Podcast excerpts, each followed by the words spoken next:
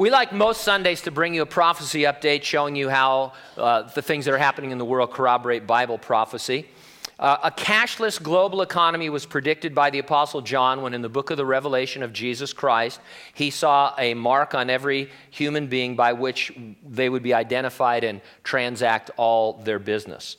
Here are just two recent developments moving us inevitably towards that cashless society.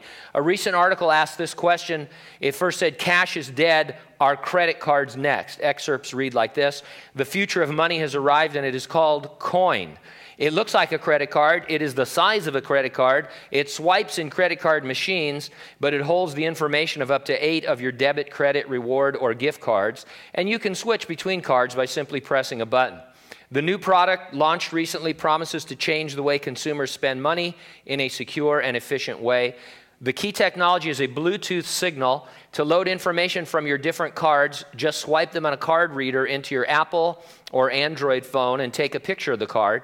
If you're too far from your card, like say you leave it at the restaurant, your phone gets a notification and the coin's battery lasts up to two years. The article went on to make the following observations. In recent years, Americans have used less and less physical money when purchasing items. According to a survey by Walker Sands, nearly one in five consumers do not carry any cash on them. In total, more than 60% of consumers carry $20 or less in cash.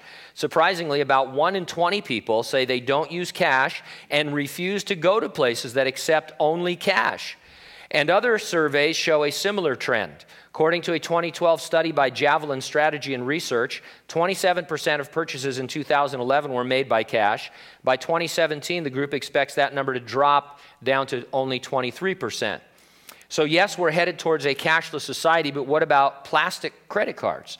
Consumers are starting to prefer digital options in payments. According to the same research from Walker Sands, 28% of consumers are more likely to use a digital gift card rather than a plastic gift card. Google Wallet, launched in 2011, allows users to store information for their debit cards, credit cards, reward cards, or gift cards on their mobile phone.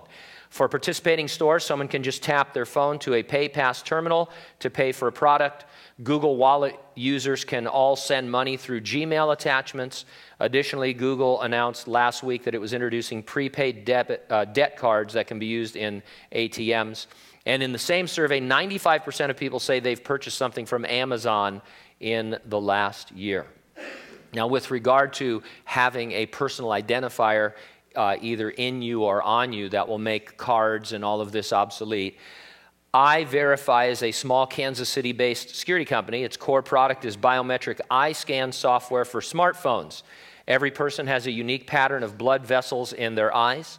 These blood vessels contrast with the whites of the eyes so clearly that they can always be read, even when there's a lack of light. Those blood vessel patterns can be photographed by phones and turned into unique data signatures, which can be used to replace or supplement traditional passwords. We turn a picture of your eye into a key that protects your digital identity, says EyeVerify CEO Toby Rush. Now, the future predicted by the Bible 2,000 years ago is upon us. We talk a lot about the advances in technology uh, because that's what's happening right now. If we were living in the late 40s or early 50s and doing prophecy updates, we'd talk all about the rebirth of the nation of Israel because that was the most fantastic thing going on at the time. But now we talk a lot about this technology, uh, and it's. Um, it's fantastic, really, that the world John saw exiled on the island of Patmos at a time when Roman soldiers still were paid in salt. He said, Someday there's going to be a cashless global economy in which some kind of a mark in you or on you will be all the identification that you need.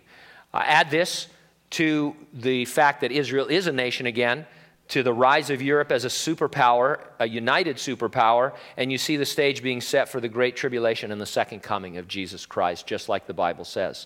Now, we expect something to happen before that. You know what it is it is the return of Jesus Christ to resurrect dead believers of the church age and to rapture those of us who remain, the living believers. That's an imminent event, could happen at any moment. Nothing prophetically has to precede it. Uh, but we do know it will happen before any portion of the Great Tribulation. And so the more we see the Great Tribulation coming and inevitable, uh, you know, I, I want to say how much sooner the Lord has to come for us, but sooner is always the wrong word because he could come at any moment. And that's why every week we ask you, are you ready for the rapture? If not, you need to get ready and stay ready and keep looking up because, ready or not, Jesus is coming.